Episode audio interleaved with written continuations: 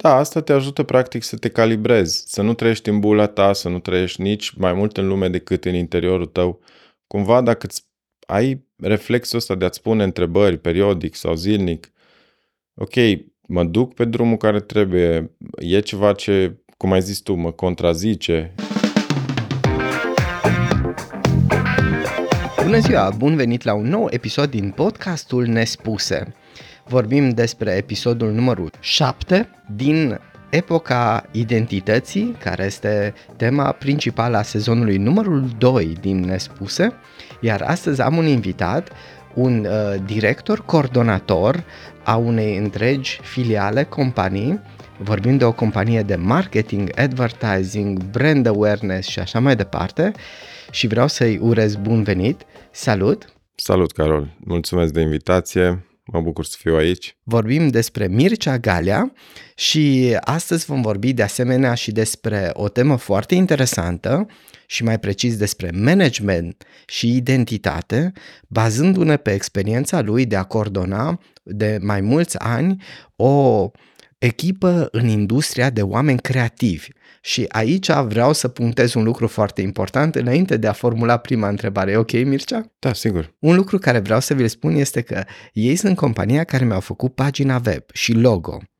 Și unul dintre lucruri, acum dacă toți suntem aici, v-aș invita să intrați pe pagina www.wildassociates.ro și o să vedeți acolo care este un rezultat al muncilor. Dar nu asta este ideea principală, ci faptul că aproape toată lumea care îi cunoaște, când îmi vede logo-ul, zice, ei ți l-au făcut. Da, este o chestiune de amprentă, de identitate, care se vede munca lor și dacă ne uităm și la alte logo-uri, identități vizuale și pagini, cumva recunoști amprenta lor, identitatea companiei Rainfall. Hai să vedem. De ce crezi că se întâmplă asta? De unde apare acest fir roșu care se vede în mai multe produse ale muncii voastre? Bine, în primul rând, în cazul Rainfall aș spune că deja avem o gravitație proprie, suntem de peste 15 ani aici și am lucrat deja cu foarte mulți clienți. Ce pot să spun e că identitățile pe care noi le creăm, într-adevăr, sunt speciale și pentru noi și ele vin după un proces destul de amplu. Ne ia până la o lună, două să creăm un logo sau o identitate vizuală și de obicei nu, aproape niciodată nu livrăm ceva ce pe noi nu ne mulțumește în primul rând. Și îți dai seama că cu timpul și pretențiile noastre și condițiile noastre pentru a obține ceva special se evoluează. Super! Bine, acum dacă stăm să ne gândim la rezultate, e clar că ele se leagă foarte, foarte tare de oameni și pregătirea lor și personalitatea lor sunt elemente, componente esențiale în procesul ăsta. Adică mai pe scurt, oamenii duc aceste rezultate și dacă nu am avea oamenii aceștia deosebiți, nu le-am putea atinge.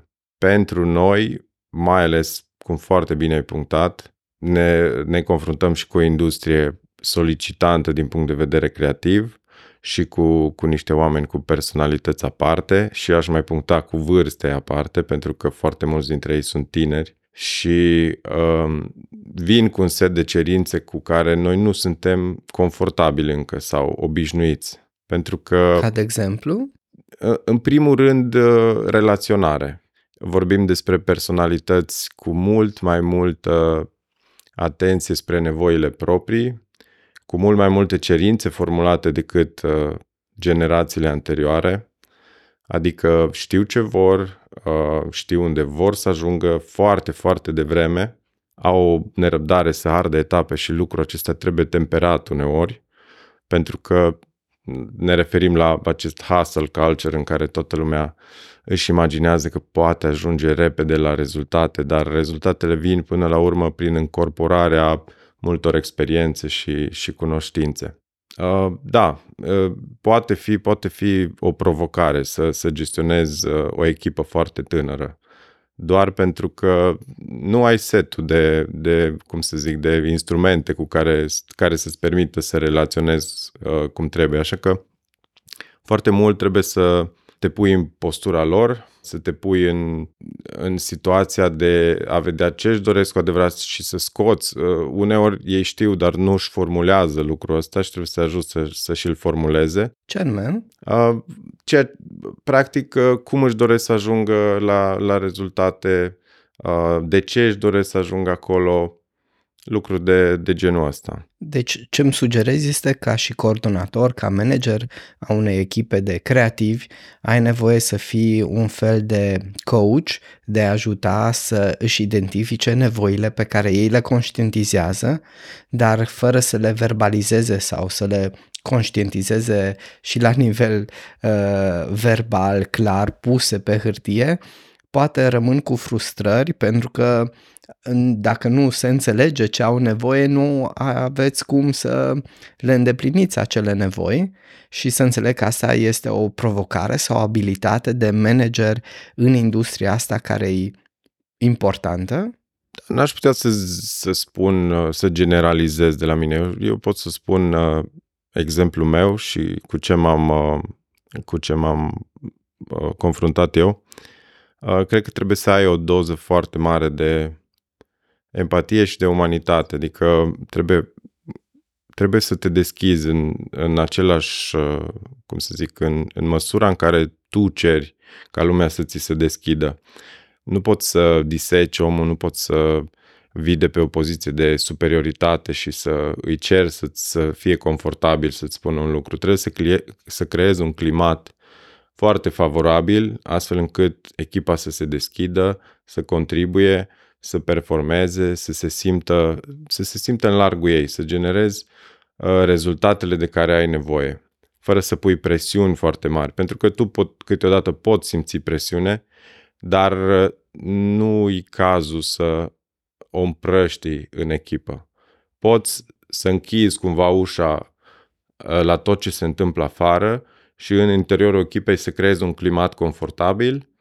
Bineînțeles, poți să le transmiți anumite consecințe care se vor întâmpla dacă unele lucruri nu se întâmplă, dar în principal eu cred că din toată experiența mea, din ce am văzut în acești 10 ani de când fac tipul ăsta de muncă, e că dacă reușești să angrenezi echipa în jurul unor obiective, câteodată nici nu ai nevoie de oameni extraordinar de capabili sau de, nu știu, niște somități. Poți, efectiv, doar cu drive-ul acela pe care îl au oamenii de a face lucruri... Dorința, te referi? Da, cu dorința lor de a face lucruri însemnate, să realizezi multe, multe proiecte frumoase.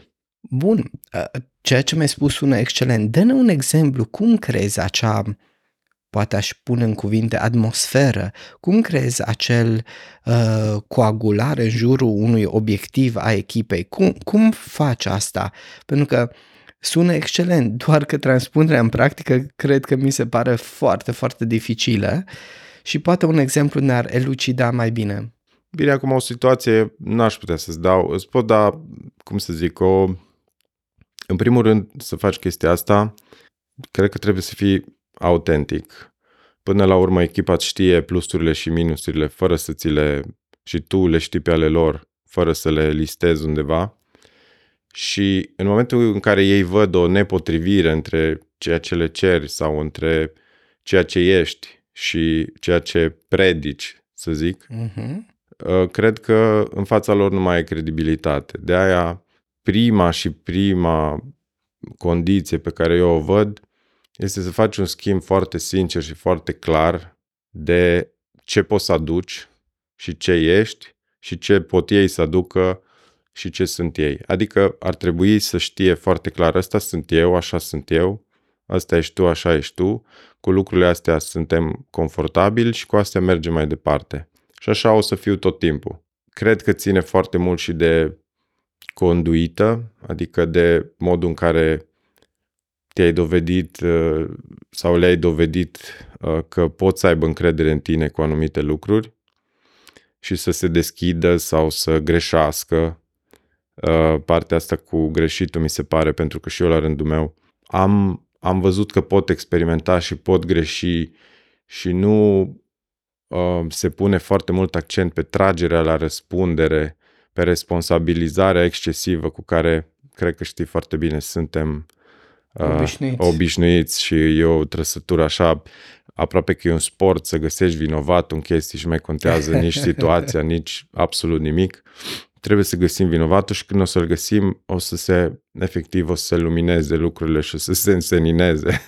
Dar am încercat să plecăm de acolo, să mergem din zona aia și să, efectiv, să arătăm oamenilor că pot fi și vulnerabili și să greșească și atâta timp cât învață și tratează consecințele, e ok pentru procesul lor. Asta mi se pare extraordinar, este ideea pe care și în psihoterapie o promovezi, de a face distinția dintre comportament și om, de a înțelege că dacă vrei cineva să se deschidă, presupune să nu ai o reacție foarte intensă când îți spune ce s-a întâmplat, ca și la un copil, dacă îți spune că o luat nota 4 sau 3 și tu îl bați măr sau așa mai departe, data viitoare va avea mai puțină încredere să fie sincer și dacă mai și focusezi, cum ai spus tu, pe cum reparăm, asta încurajează poate la un moment dat să spună, uite, am greșit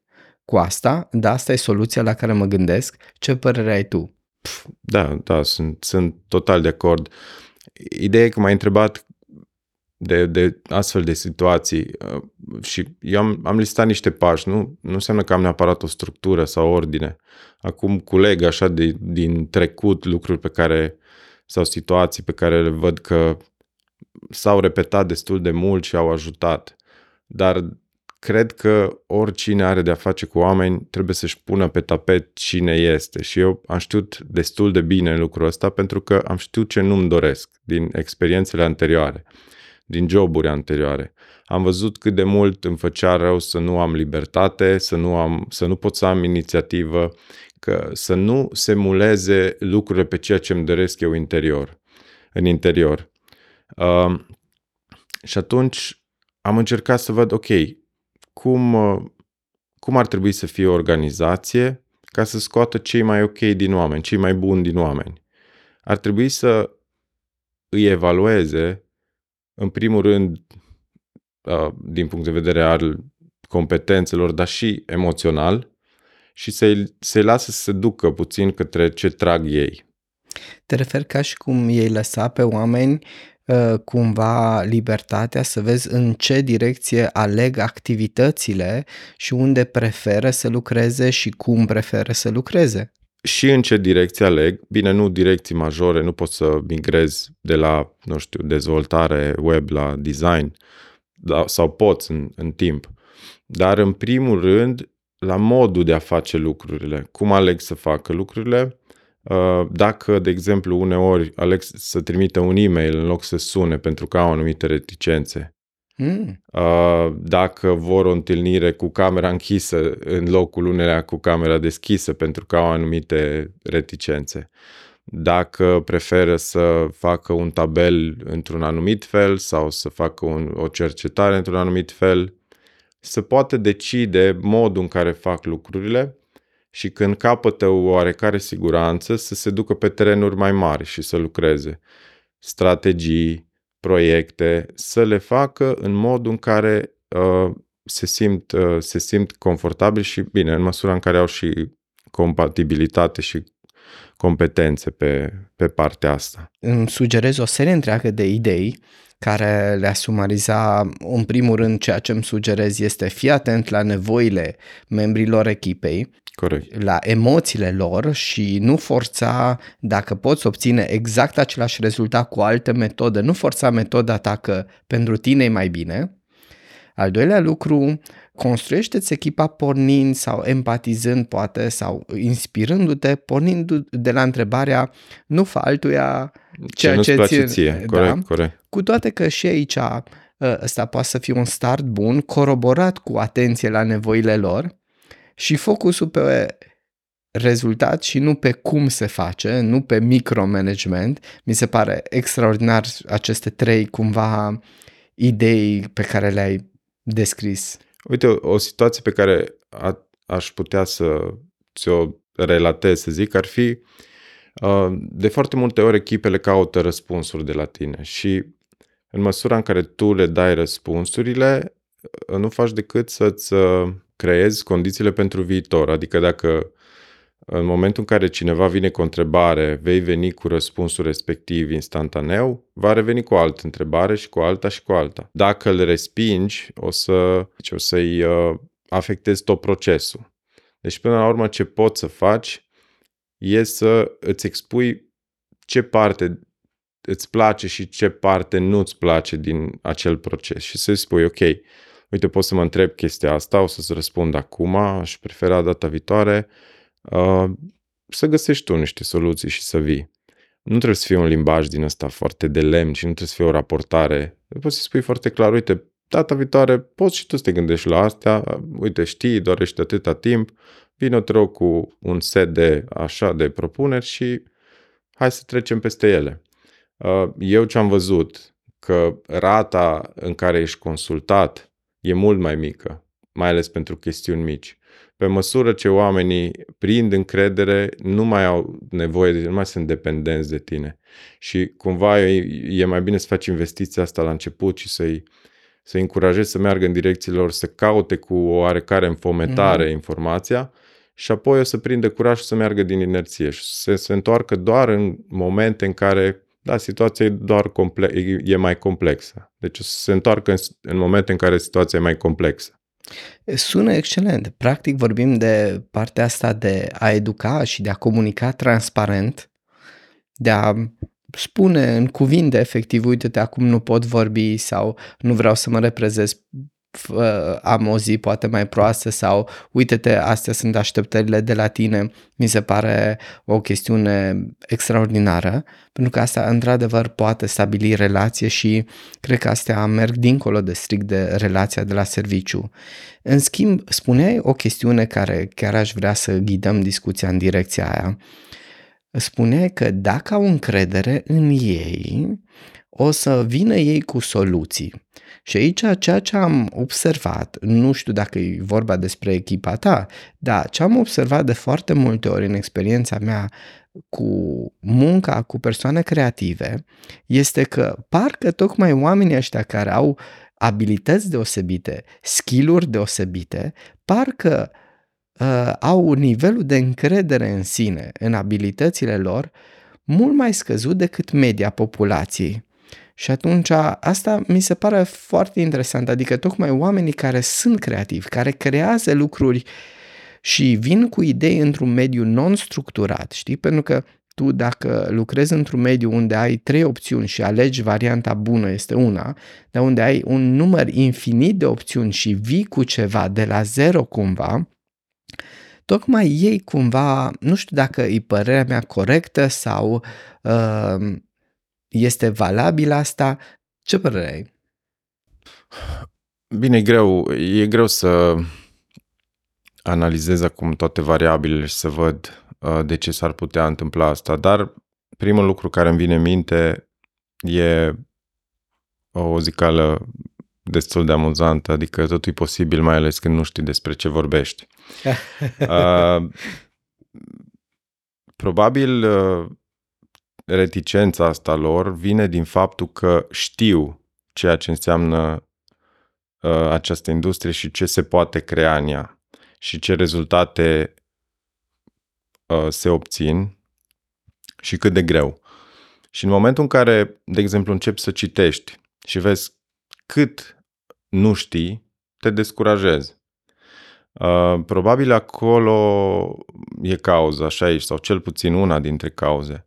Ei știu că mai e poate cale foarte lungă să ajungă până unde își doresc și că încă le lipsește sau încă le lipsesc niște atribute și atunci probabil de aia vine și temerea asta. Am avut și eu de foarte multe ori momente înainte de întâlniri în care efectiv eram transpirat la propriu și am decis împreună cu directorul de atunci că trebuie să iau o hotărâre. Vreau să fac chestia asta mai mult decât nu vreau să fac, adică dacă mă expun o să ajung unde îmi doresc și am decis că da, o să fie greu să mă expun la început, dar cu timpul s-a transformat într-o stare foarte naturală și eu o văd în colegii mei.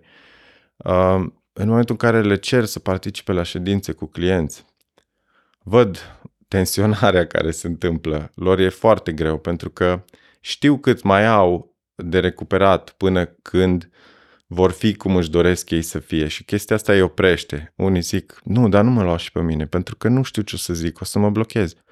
Tu știi deja destul de multe, o să fiu acolo, te ajut dacă e cazul, vorbesc eu, nu-ți face grijă, o să fie ok.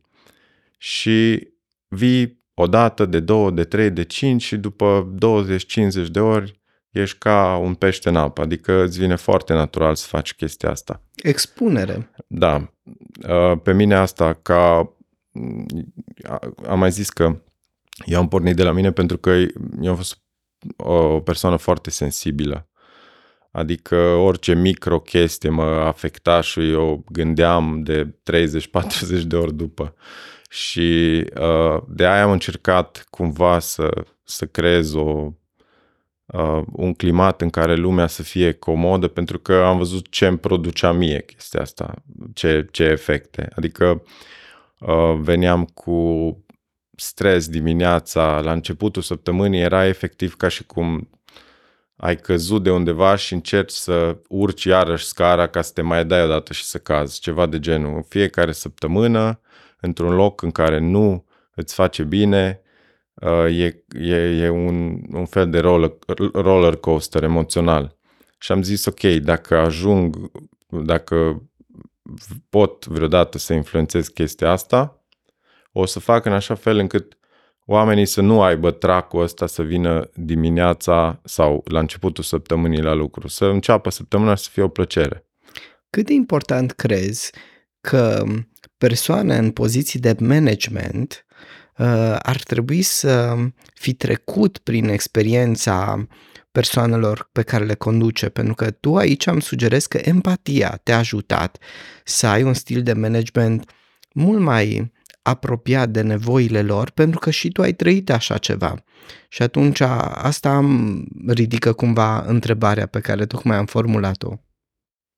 Da, n-aș putea să zic că e neapărat empatie. E și empatie, dar e și cumva, într-un fel, o lecție învățată pe propria piele și atunci nu neapărat pot să zic că am intrat foarte mult să aflu, deși știu cam fiecare ce face, cine e, ce își dorește, le știu dorințele, n-aș putea să zic că e neapărat o empatie totală, pentru că nici nu vreau să transmit mesajul că mergem în direcția aia foarte mult, nu vreau să creadă lumea că stăm toată ziua și ne centrăm 100% pe oameni și uităm că avem rezultate de produs. E mai mult un fel de autenticitate, adică ăștia suntem, putem fi imperfecți, și eu pot fi imperfect, și voi puteți fi imperfecți. La sfârșitul zilei lucrurile astea o să treacă și o să rămânem cu anumite puncte de vedere în urma lor. E important să știm ce nu a fost ok, e important să știm ce a fost ok și să construim și să încercăm ca pe baza acestor experiențe să facem mai bine pe viitor. Deci e o atitudine și ușor relaxată. Nu vreau să pară că e irresponsabilă, dar e și relaxată. Pentru că dacă n-ar fi relaxată, ar face mai mult rău. Ok, acum știi, mă bucur că ai detaliat chestiunea asta, pentru că Într-adevăr, din ce îmi descrii tu, nu vorbim despre empatie. În schimb, asta presupune un mindset extraordinar, adică focusul pe noi facem, o să greșim, dar nu ne blocăm la fiecare obstacol, ci cumva ca și cum mindset-ul ar fi noi dacă ne punem și facem constant, creștem, învățăm, mergem mai departe și rezultatele vor veni de la sine. Hai să nu ne focusăm pe a ne bloca în diverse puncte, ci noi continuăm să facem. Da, lucrul ăsta e pentru mine dovedit, adică în momentul în care ai o atmosferă corectă, plăcută, un climat bun, uneori ajungi să faci lucruri de care ești mândru și pentru care ești lăudat, cumva din inerție. Bine, eu sunt un fan al filozofiei, nu pot să spun că sunt avansat în chestia asta, dar cel puțin sunt curios și citesc foarte mult pe chestia asta și am văzut cât e de important să cumva să nu te duci foarte mult, să te concentrezi foarte mult pe rezultat. O să-ți dau un exemplu ca să-ți dai seama. În momentul în care îți dorești bani, dacă urmărești bani, acum asta e un exemplu care e destul de popular, nu o să fii neapărat fericit. Ceea ce te face fericit este să te simți bine în activitatea pe care o faci. Iar rezultatul poate fi, banii pot să vină și să fie unul secundar, dar nu și dacă te axezi foarte mult pe chestia asta, pentru că asta o să te distragă.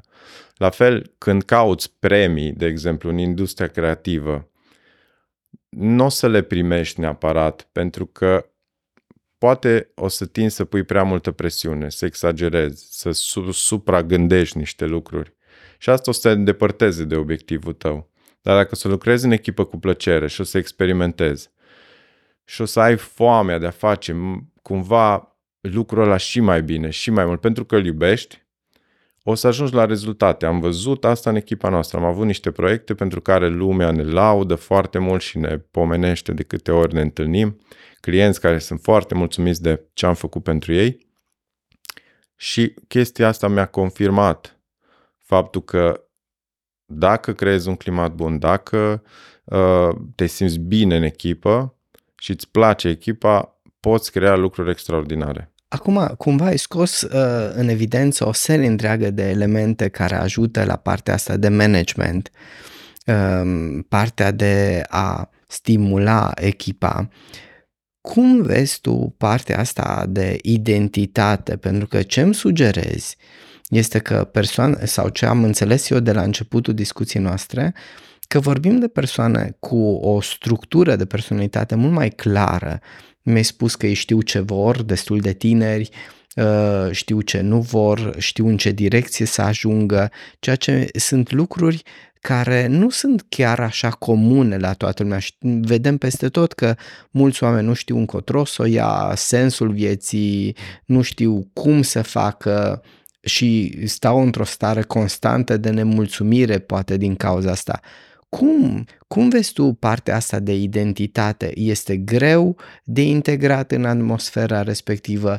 Încurcă la locul de muncă? Nu încurcă în proiecte? Cum poate fi folosită? Depinde de ce spectre ale identității. Acum, cred că oamenii trebuie să fie conștienți că nu pot fi 100% ei la locul de muncă, pentru că sunt diverse tipuri de personalități, unii sunt excesiv de timizi, alții sunt excesiv de sociabili și atunci chestiile astea pot provoca niște dezechilibre, dar pot și trebuie să știe că cea mai mare parte sau o mare parte a identității lor este valorificată, nu valorificată, este apreciată. Pot să o dezvăluie și cu ea să contribuie. Și cred că asta e important, validare. În momentul în care, fiind o industrie creativă la noi, nevoia asta de validare, ok, ai terminat cu partea de mâncare, hrana, adăpost și așa mai departe, deja ne intrăm în niște... Te referi la piramida nevoilor? Da, în niște etapele nevoilor care sunt, se devin mai complexe. Și atunci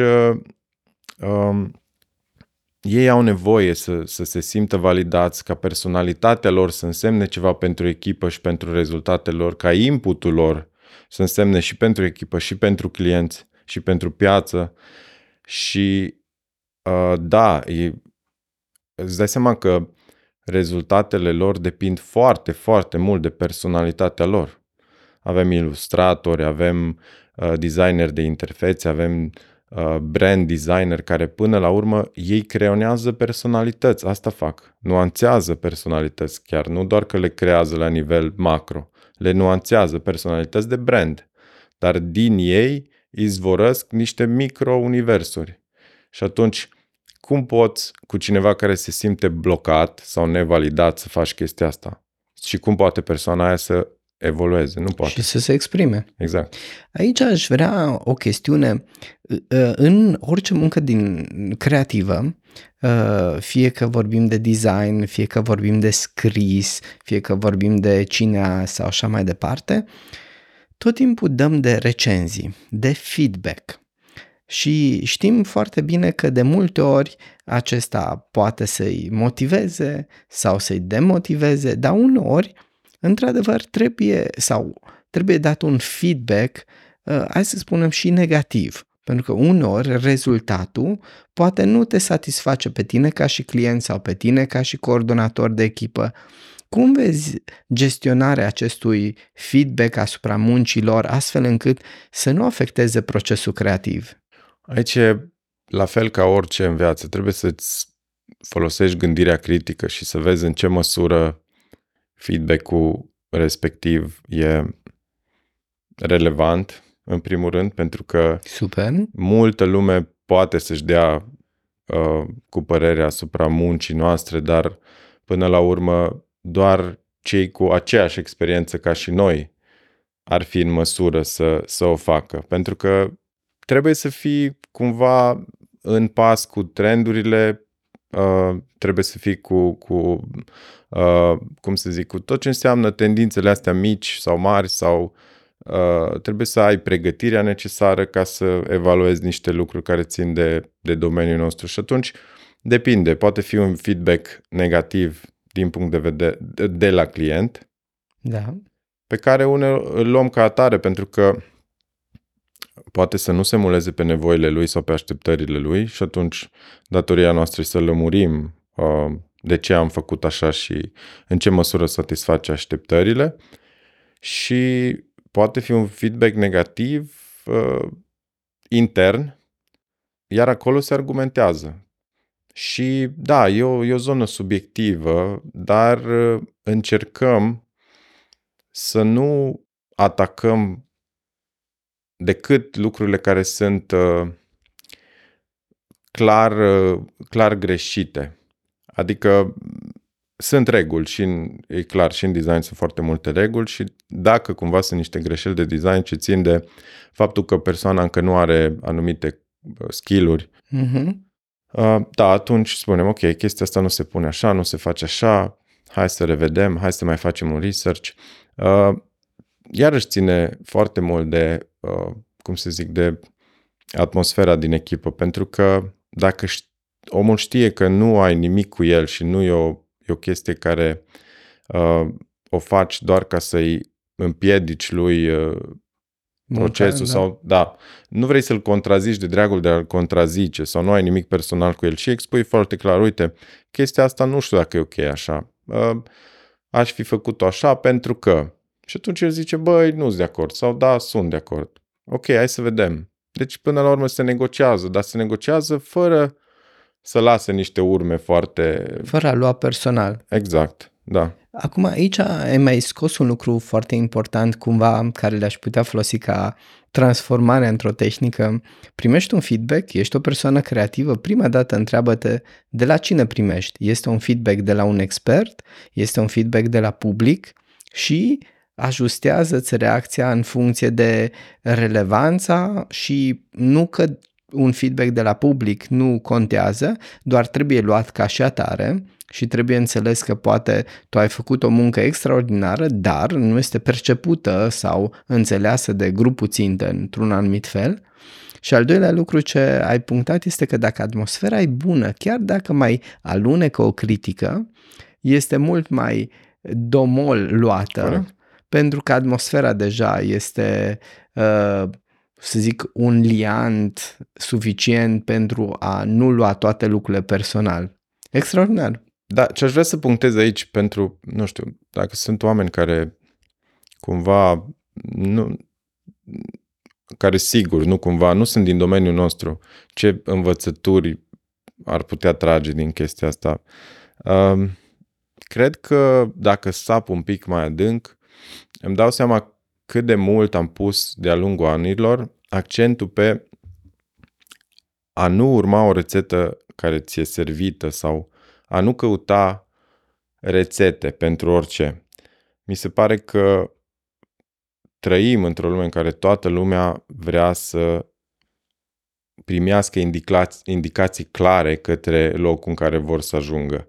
Ori, din punctul meu de vedere sau din punctul echipei noastre de vedere, se strică tot farmecul. Poți să înveți, dar foarte mult contează să-ți dezvolți un set de repere, să gândești singur și să evaluezi singur lucrurile, și astea o să ajute foarte mult în viață, pentru că la fel cum am vorbit mai înainte de dependența aia în care întrebi lucruri și revii mereu dacă ți se răspunde, pentru că tu nu ai autonomie în chestia asta, ești doar cumva un purtător de răspuns și ești mâna cuiva care operează prin tine pentru că nu mai are o mână. Așa trebuie să fii și în viața reală, trebuie să fii autonom, trebuie să, sau autonomă, trebuie să-ți dezvolți gândirea critică, să te uiți ce argumente îți oferă o anumită situație, să o faci sau să nu o faci. Ce bias-uri ai? Mie personal, partea asta cu bias-uri îmi place să o studiez foarte mult, pentru că... Vrei să definești sau definesc eu pentru ascultători? Clar, trebuie să definești tu, pentru că tu ești în măsură să faci asta. Pe scurt, biasările sau bias se referă la moduri prestabilite în mintea noastră de a judeca favorabil sau subiectiv anumite lucruri. Poate cel mai renumit din psihologie bias este Yavis, care spune Young, Attractive Verbal Intelligence Social. Aia înseamnă că dacă tu, ca psihoterapeut sau ca psiholog, ești biasat, vei avea tendința să lucrezi mai bine și să-ți placă mai mult să lucrezi cu oameni tineri, sociabili, atractivi, verbali și așa mai departe. Adică, practic, o anumită categorie de oameni s-ar putea, dacă ești biasat, să o preferi. Tot așa, poate în industrie, poate să-ți placă mai mult designerii sau copywriterii sau și să faci cumva din cauza asta o părtinire, din cauza că mental ai o idee preconcepută și ruperea de ideile astea preconcepute, într-adevăr, nu e ușor, nici măcar să le recunoști uneori, da păi să le schimbi. Te simți cumva debusolat și cauți sprijin imediat, cauți echilibru. Și cu timpul înveți să găsești echilibru în a judeca și a aduna încet informații și, în primul rând, în a fi obiectiv. Pentru că asta mi se pare foarte greu. E greu să fii obiectiv în ziua de azi. Mergi, apropo de bias-uri, eu zic că cel de confirmare îl văd aproape în fiecare zi, în care îți creionezi, îți proiectezi un anumit rezultat și tu nu mai cauți soluția reală, cauți să ajungi la rezultatul pe care ți l-ai închipuit tu. E extraordinar ceea ce spui, pentru că tocmai asta este unul dintre încercările cercetărilor. În cercetare tu, de fapt, nu mergi pe teoria de a găsi confirmări la teoriile tale, ci mergi pe ideea de a căuta falsificabilitate, contraargumente. Corect. Foarte important. În cercetare cauți contraargumente și este tocmai acea gândire critică. Adică eu am o teorie, hai să vedem de ce nu este corectă. Și dacă nu găsesc suficiente motive de ce nu este corectă, atunci pot să extrag concluzia, s-ar putea să fie corectă teoria mea. Da, asta se întâmplă și în dezvoltarea oamenilor și în soluțiile pe care clienții le vor. Ei vin și ne spun, vrem să facem aia pentru că. Și atunci noi discutăm, bun, dar stai puțin, de ce așa? Hai să vedem ce te-ar contrazice. Crezi că dacă ai un site în 2 săptămâni, o să ai 4-5 mii de oameni care îți bat la ușă doar pentru că ai site fără să muncești pentru asta? Și sunt multe alte exemple, dar aproape că nu mai știu exact de unde am pornit. De la gândirea critică, da. Și de la ideea că să nu dăm rețete, să nu încercăm să, nici măcar poate din discuția noastră, să dăm, uite, așa și așa trebuie făcut pentru a avea succes în managementul creativilor, ci mai degrabă de a scoate în evidență că ai nevoie tot timpul, chiar dacă ai niște instrumente, să reevaluezi, să-ți adaptezi instrumentele, să fii flexibil și să gândești tot timpul critic, chiar dacă ai făcut de 3 ori același lucru, de 3 ori a avut efect, de 3 ori a avut rezultatele dorite. Și a 4-a oară poate ar fi util să te uiți, sigur merită continuat în felul ăsta. Astfel, gândirea critică era elementul pe care l-ai scos în evidență. Da, asta te ajută practic să te calibrezi, să nu trăiești în bula ta, să nu trăiești nici mai mult în lume decât în interiorul tău. Cumva dacă ai reflexul ăsta de a-ți pune întrebări periodic sau zilnic, ok, mă duc pe drumul care trebuie, e ceva ce, cum ai zis tu, mă contrazice. Ca și cum resetarea din când în când a strategiilor, resetarea drumului, resetarea atitudinii, a comportamentului să fie o chestiune, hai să zicem, percepută normal, uzual, ca și, ok, am încercat o anumită strategie de conducere, de conduită, de organizare, n-a funcționat, o ajustăm și aici văd un singur risc. Întreb. Multe persoane pot avea rezistențe la schimbare. Da, corect. Și atunci adaptarea asta poate uneori e greu să o faci, chiar dacă tu realizezi beneficiile ei. Pentru că unii oameni, chiar dacă schimbi unele lucruri în favoarea lor, ideea de schimbare poate să-i sperie. Cum vezi combinația dintre a te adapta constant la nevoile echipei, la modificările, la tot felul de factori, dar de a nu trigărui rezistența sau de a nu stimula sau crește rezistența la schimbare? Ce vreau să zic e că poate undeva se transmite și o atitudine care e pro-reziliență, care e ușor antifragilă. Dacă gândești critic și dacă te aștepți ca lucrurile uneori să nu aibă cea mai favorabilă turnură, ai și un plan B sau te aduni mult mai ușor cu timpul. Vorbeam de chestia asta, vorbeam de rețete și cred că ele sunt uneori destructive pentru că creând rețete creezi așteptări, iar așteptările vin cu foarte multă presiune și în momentul în care nu ai busola foarte bine dezvoltată, în momentul în care simți că pierzi controlul, presiunea crește foarte tare. Și atunci oamenii se pierd și caută sfaturi sau se afundă cumva. Dar în momentul în care știi că e ok ca lucrurile să nu fie bune uneori și să trebuiască să-ți fie puțin rău câteodată și că o să treci, că ai abilitatea și că poți găsi firul roșu să ieși din chestia asta. Extraordinar. Atunci te ajută. Cumva, după foarte multe expuneri de genul ăsta, devine ca un sport. Oh, încă o problemă de rezolvat, super. Cumva, dacă înveți să vezi ca o competiție treaba asta, mergi mai departe și mai departe. Nu mai ai timp să mai stai să vezi cât de mult te-a afectat sau nu, pentru că tu ai mai fost acolo și știi că, ok, începem, ne încălzim, mergem mai departe și cu timpul nici nu o să mai știm de treaba asta.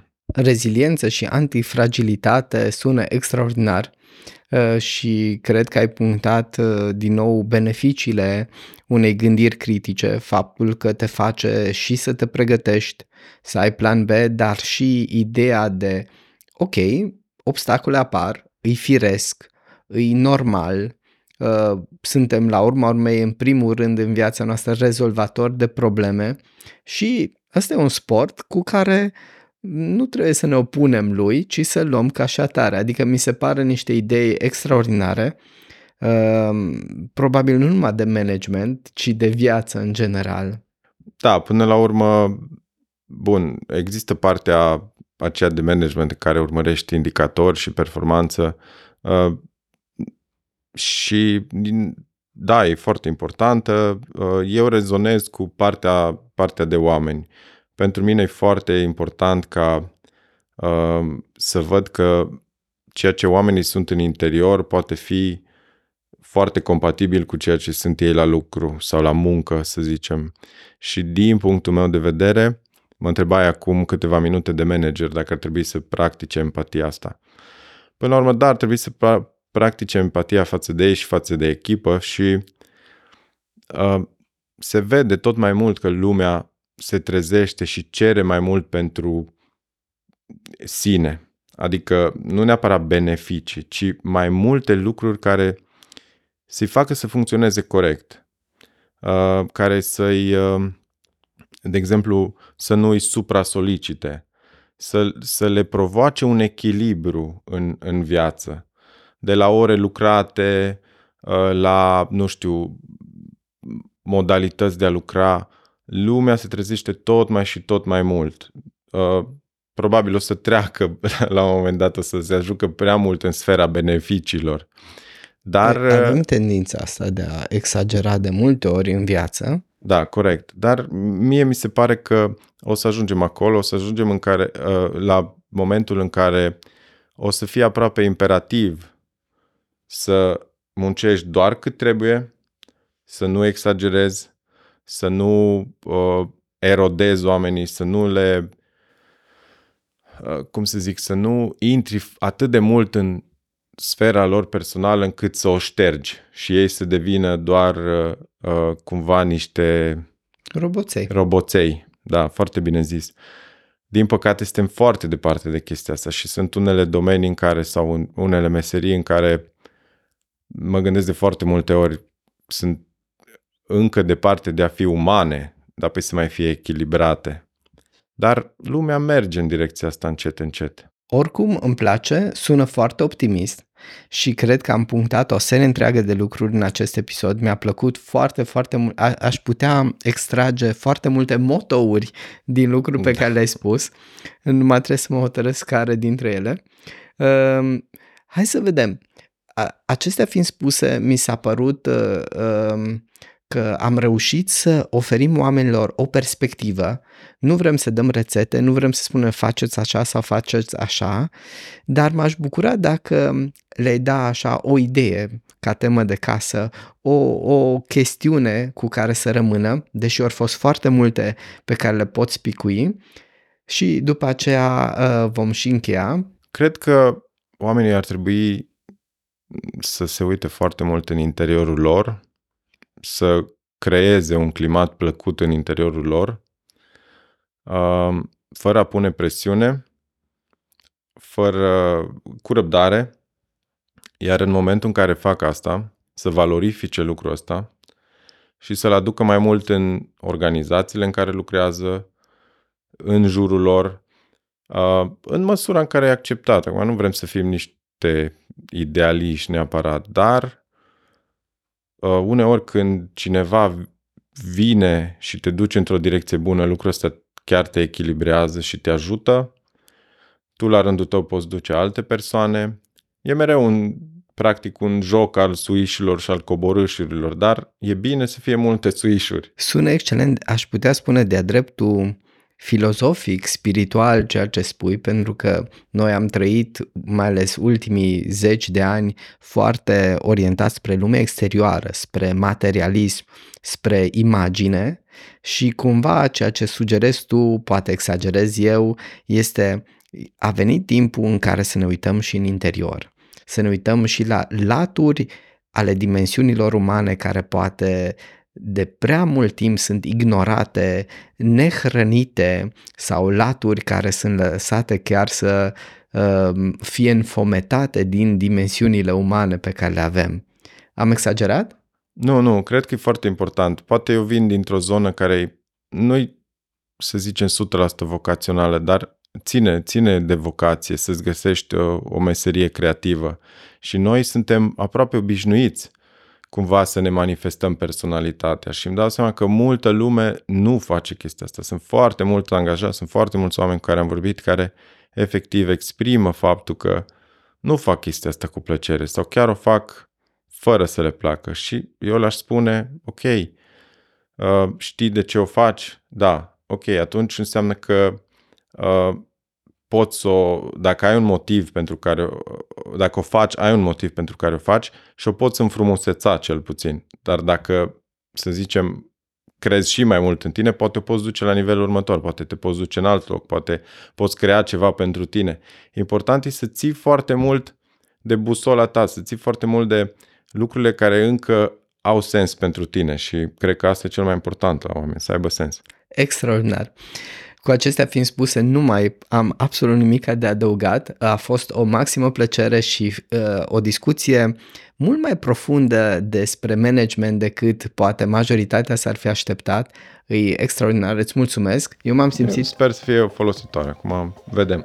Sunt 100% sigur, iar dragi ascultători, chiar m-aș bucura să aud reacțiile voastre. Îmi puteți scrie pe pagina de Facebook Nespuse, pe Apple Podcast sau pe YouTube comentarii, pe toate platformele unde găsiți podcastul nostru și dacă vă place activitatea noastră și vreți să ne și susțineți în achiziția de echipamente și deplasări și alte lucruri care sunt necesare pentru a realiza, ne puteți și dona contravaloare unei cafele pe www.coffee.com/nespuse. Și acestea fiind spuse, vă mulțumesc încă o dată că ați auzit și acest episod. Salut! Salut!